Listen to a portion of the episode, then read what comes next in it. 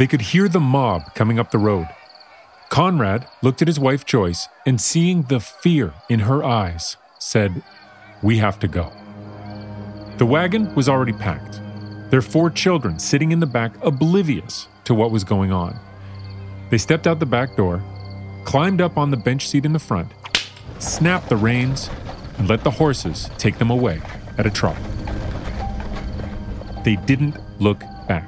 If they had, they would have seen smoke, then flames, their home, their barn, and their crops all set on fire.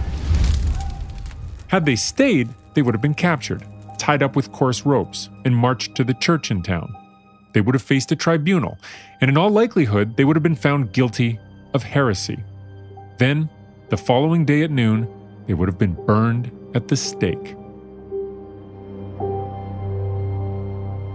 This is Europe in the early 1700s. Conrad, Joyce, and thousands of people like them were run out of town or killed in brutal fashion for their sins. And that sin was believing people should be baptized as adults rather than when they are children. Yeah, that's it. You see, Conrad and Joyce were Amish. The lucky ones, the ones that got away, moved to new towns, changed their names, and practiced their religion in secret. Conrad, Joyce, and their children were part of a group of 80 that sailed across the Atlantic Ocean and settled in what is now Lancaster, Pennsylvania, a place where they hoped they'd be able to live in peace.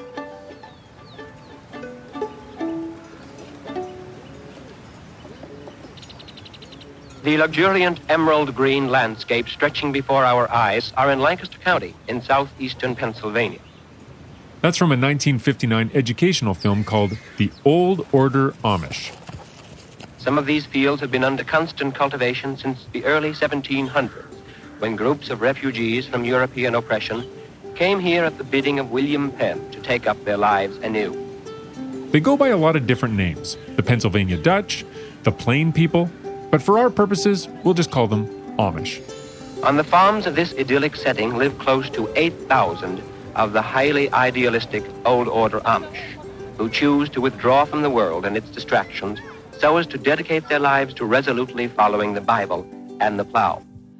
The people of this community avoid the use of technology. They use horses rather than a tractor, and they sew their own clothes. The simply furnished Amish home is as far removed from the outside world as is practical. No electric wires or gas lines connected to the world. Radios, television sets, and other of the mass media have no place in the homes. The focus is on faith, farming, and family. Just a few years ago, a young woman named Bridget, a descendant of one of those original 80 founders, became a new mom. The baby was born in the family home, as is the custom, and given the name Eliza.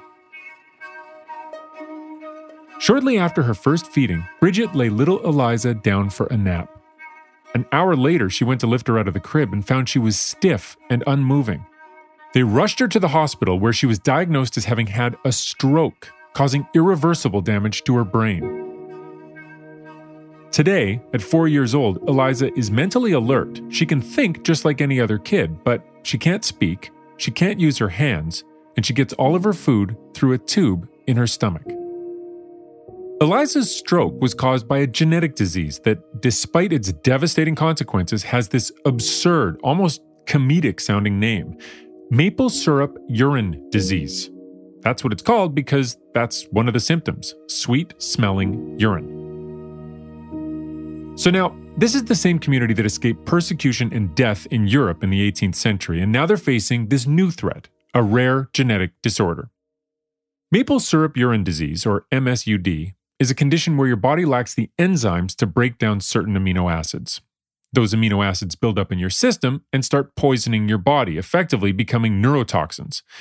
To make matters worse, one of the specific amino acids that builds up, leucine, is in breast milk. That means it's crucial to identify infants with this condition in their first hours, even before their first meal. Otherwise, breastfeeding your newborn child is effectively feeding them poison. Now, if you haven't heard of MSUD, I'm not surprised. It's very rare. In the US, on average, it affects roughly one out of every 180,000 births. And that's because it's a recessive genetic disorder. A child's only at risk if both the parents carry it, and even then, they only have a 1 in 4 chance of getting the disease. But the odds are very different for people living in Lancaster. Amish communities encourage marrying within the community. So a gene pool that started with 80 founders in the 1730s and has grown to 65,000 just hasn't had a lot of opportunity to diversify. That means that if you were born in Lancaster, your odds of marrying and having children with someone who shares this rare but deadly characteristic is actually quite high. If you were born in Lancaster, the odds that your child will be born with this disorder aren't 1 out of every 180,000. They're 1 in a 100.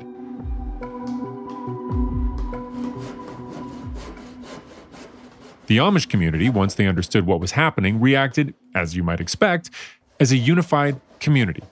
They held an old fashioned barn raising, but they didn't raise a barn, they raised the Clinic for Special Children. It was staffed and equipped with the best diagnostic tools available. Today, the umbilical cord blood from every newborn in the community is tested immediately. And if a child has MSUD, they get a special formula free of leucine and with careful diet management, those babies can expect to live full, healthy lives. Before the clinic, 60% of infants born with that disease died. Since its construction, the clinic has treated more than 110 children and brought the death rate to zero. I want to clear something up. A lot of people think Amish communities shunning technology is just this unthinking legacy of the past, but that's unfair. It's a choice. Many Amish people believe that technology separates people, and they argue that shunning technology is a way to keep a community tight. For example, if you have a car, it's not a big deal to live 30 miles from your mom. But deprived of that technology, that half hour drive becomes like a four hour journey by horse. You'd probably choose to live closer together. Or think of the last time the power went out at your house. The first thing that happened was everybody gathered in one room and started talking, right? Well, if none of you had smartphones or computers, don't you think those conversations might happen a little more often? So that's why screening cord blood is allowed in Amish society, despite being far more high tech than a car. It's allowed because it's in keeping with their values. But what if we could prevent it altogether? And not just maple syrup urine disease, there are a bunch of other genetic diseases that are more common in Amish communities for exactly the same reason. Not everyone in those communities is a carrier. So, what if you had a way to make sure that when people were choosing a partner, they had information about their own genetics that could inform their decision? Let's say, hypothetically, you've got two teenagers who are getting a little interested in each other. And let's say they're both positive for that disease. Well, then the community can step in and tell them not to date, not to get married, not to have kids. And yes, I hear you yelling at me. Who are you to get between two teenagers who love each other? Haven't you read Romeo and Juliet? You're being terrible. But we have to acknowledge our cultural bias. Most people in Western societies see arranged marriage, or frankly, any parental interventions, as totally inappropriate. But in Amish communities, those kinds of interventions are the norm. That's how it works already. Not forced marriages per se, but it's totally normal and expected for parents to introduce their kids to people they feel would be good matches for them and then supervise the courtship. It's not seen as meddling, it's viewed as an essential part of building a community. So, what if those Amish communities could be empowered with modern knowledge from genetic screening? Then, parents could guide their children away from partnerships where both people carry a recessive trait. Would that scenario combine the best of both worlds to find a solution that works for that specific community? Well, the answer to that is really a choice for the Amish community to make itself.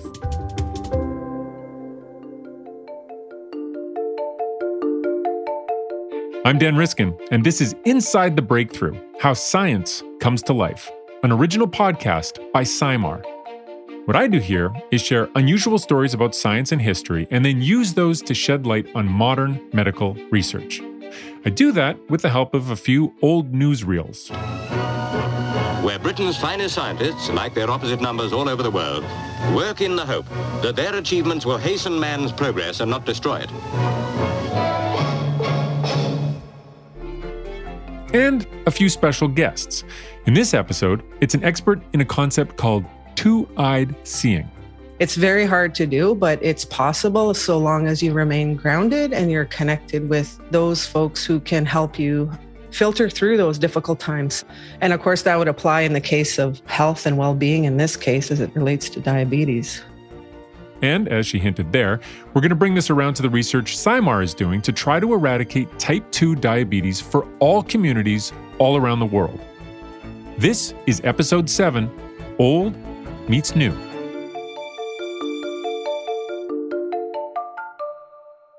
Our next story starts in 1845 in a harbor on the coast of England.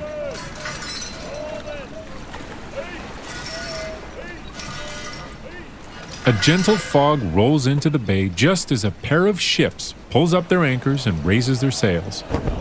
A crowd of people, including the wives and girlfriends of many of the men on board, is gathered on the shore for a glimpse of the small flotilla setting off to make history. The ships are named HMS Erebus and HMS Terror. Never before has there been a pair of ships so well prepared or so well crewed. Their thick hulls are built to withstand the crushing ice of the Arctic winter. Their bows are reinforced with iron. On board, warm clothing, canned food, and dried food, enough to last for at least three years. The captains of each ship are well seasoned. They've both completed expeditions to Antarctica before. Their crews are handpicked the best of the best. And in command of the whole thing is a man who has twice led successful Arctic expeditions, a man that explored and mapped Australia as a teenager, a naval veteran of the War of 1812, one of Britain's finest seagoing leaders of all time, Sir John Franklin. In May of 1845, the British Admiralty commissioned the 58th and hopefully final charting of the Northwest Passage. That's from an old film called Buried in Ice. And yes, that name will tell you that this voyage does not end well. But right now, as they leave England, everything's going great. They're Britain's finest explorers, and they are off to chart the Northwest Passage. For over 300 years, European explorers conceived the passage to be a route to the rich markets of the Orient. You see, this was 70 years before the Panama Canal was cut into Central America. Back then, sailing from the Atlantic to the Pacific meant going the long way around, south, across the equator, all the way around the tip of South America, around Cape Horn, and then back up the other side. That is a long and hazardous journey. If a navigation route across the top of North America could be mapped, the world would never be the same. By the 1840s, the push to complete the charting of the Northwest Passage had become a national obsession. Most of the route was already known. It had been explored from both ends. Franklin's job was just to map out the last 300 miles in the middle. On July 26, 1845, they passed within sight of a whaling ship in Baffin Bay and waved to the other crew. And for the 129 men on Franklin's two ships, that was the last time anyone ever saw them alive. Or was it? The expedition had been funded by the Royal Navy, and after three years without a word, they got a little worried. They had a ship that was surveying the west coast of North America, so they instructed them to head north to the Bering Strait and search the western part of the Arctic. They searched, and they found nothing. Then, the British sent HMS Investigator, which is a perfect name, to search the eastern part of the Arctic Ocean. It never returned. A land expedition was launched. A team of men trekked across the north shore of the North American mainland, hoping to find a spot where the ship had come ashore, but there was no sign of Sir John Franklin, or his men, or his ships. The British government offered a £20,000 reward to anyone who could find and deliver assistance to the expedition, but it was never claimed. In all, eight British Navy ships were sent. The American Navy even put aside their hard feelings from the recent War of 1812 to help search. There were even some privately funded expeditions, but none of them found anything. Finally, In 1850, five years after that ill fated expedition left England, a British ship discovered the remains of a camp on Beechey Island. They figured out that this was the spot that Franklin spent his first winter in 1845 to 1846. And that was it.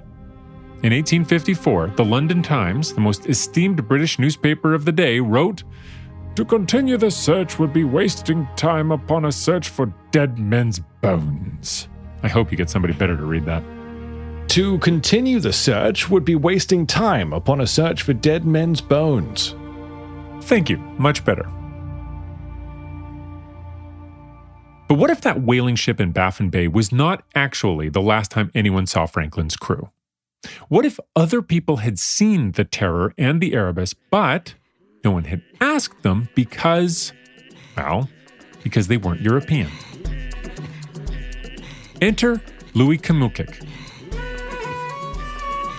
Louis is a curator of old stories, and in Inuit communities, storytelling plays a crucial role. For thousands of years, there were no written history books or libraries. The history of what people did and what they saw was passed down orally, and that tradition continues today. A lot of the stories Louis heard and later retold were about the Franklin expedition. These were tales told to him by his grandparents and his great grandparents about what their grandparents had seen. There were descriptions of two wooden ships with dozens of white men on board trapped in the ice. There was the story his great grandmother told about when she was six years old and found a fork, and there were initials engraved on that fork J.F. And there was also the story of his grandfather who stumbled across a skeleton in 1931. The clothing and the style of the burial told him it was European, most likely a member of the failed expedition. Now, here's the thing about oral histories. We've all played that game broken telephone, right? You whisper something to the person beside you, and it goes around the circle, and by the time it comes back to you, the words are all changed. It's totally different. Well, the Europeans and later the Canadians who were leading those searches had also played that game, so they were skeptical of any local knowledge that came from oral traditions. After all, these were tales that had been retold for a century and a half. How accurate could they possibly be? But in 2008, Louis Kamookak presented a small group of artifacts buttons, silverware, and bones, things that were unquestionably tied to the Franklin expedition. And that got all those skeptical researchers listening. And make no mistake, those trinkets, they were clues, but alone they were not enough. The really valuable information was hidden in those stories. Louis Kamookak explained that oral histories in Inuit communities don't suffer from the broken telephone effect. He explained that in his culture, forged out of long, dark winter nights huddled together, storytelling is quantifiably different. Stories are retold word for word, even after more than a century. And if you take those ancient tales as factual records, they don't just tell you what happened, they tell you exactly where to search. The Canadian government, Parks Canada, the Royal Canadian Geographic Society, and a bunch of private supporters were all excited enough by this development to launch a large scale, well funded search team. They had a massive Coast Guard ship to serve as their base camp. They had a side scan sonar device towed behind a boat to paint a picture of the seafloor. And they had an ROV, a remotely operated vehicle, with a high definition camera they could send down to investigate anything interesting they might find. They spent weeks crisscrossing a search grid in the water just west of King William Island. But, like all those searches before, they came up with nothing.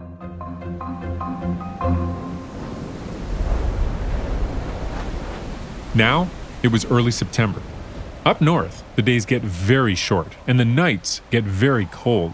The searchers, despite all their cutting edge tech, were running out of time before they'd have to shut down the search and head south for the winter. Then, on a routine sonar pass, they saw the unmistakable image of a ship resting in just 35 feet of water. Divers jumped in and brought up the ship's bell. 160 years of growth wiped away, revealing the name HMS Erebus. The indigenous people of the far north had known the rough location of the ship for generations.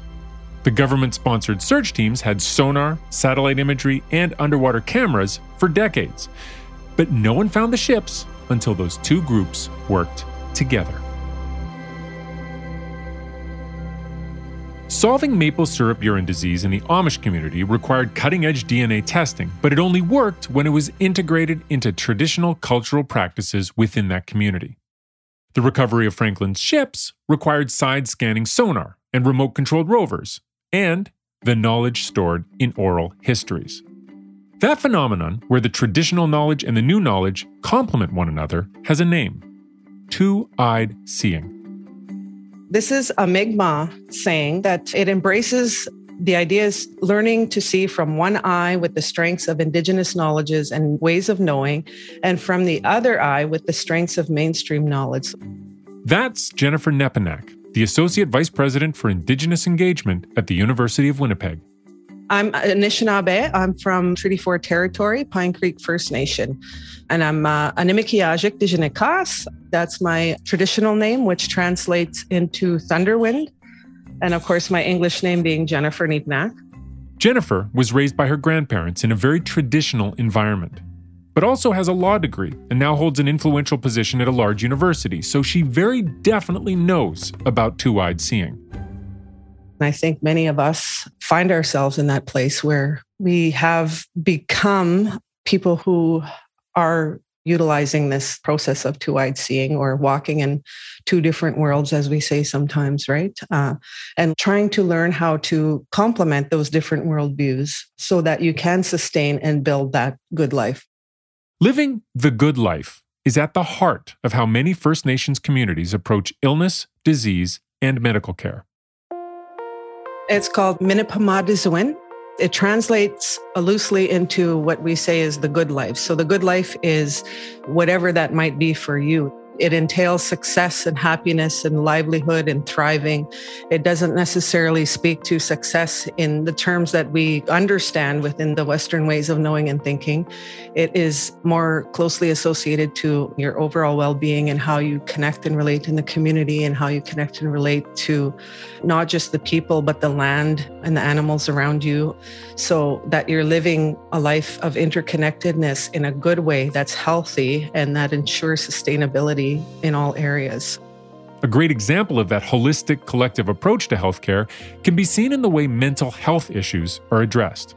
You know, many folks go for counseling and go see a therapist. Uh, more often than not, you're going to be put into a small room that feels very clinical and it's a very direct one on one conversation with the professional or the expert in the area. And whereas our approach, there's children around, there's elders around, and there's many people to talk to and there's many people to share with. And you continue to build on that as you go forward, right? So you can see there's quite a difference in terms of the particular approach in this case of providing therapy to a person for mental wellness. Jennifer suggests a similar community wide approach would be successful in treating type 2 diabetes. First Nation people are considered among the most at risk populations for developing diabetes and related complications in Canada. There are a lot of factors behind that, including housing insecurity, changes to traditional diets, the cost of healthy foods, access to medical care, and other legacies of institutional racism. And all that complexity makes solutions hard to find. First and foremost, Indigenous First Nation people need to be involved in the conversation at the base level, right? I've often said this in any work that I do.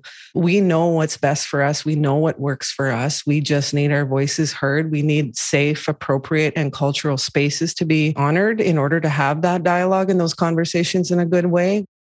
A number of First Nations communities, including the Nisichawayasihk Cree Nation in Manitoba, are investors in SciMar. And since they have equity in the company, they play an important role in directing how the company engages with Indigenous communities. That means they can establish the framework to allow this breakthrough science to have a real impact in their communities. SciMar is currently in clinical trials to better define the relationships among diet, the hormone hepatalin, and blood sugar levels. A large part of those studies is focused on First Nations communities, a group of people that historically have been excluded from that kind of research. But SciMar has decided that since that community is one of the most heavily impacted, they need to be a central part of the solution. And fundamentally, that's an application of two eyed seeing. We need to figure out how to make this better so that we can all move forward and ensure a better future for all our children.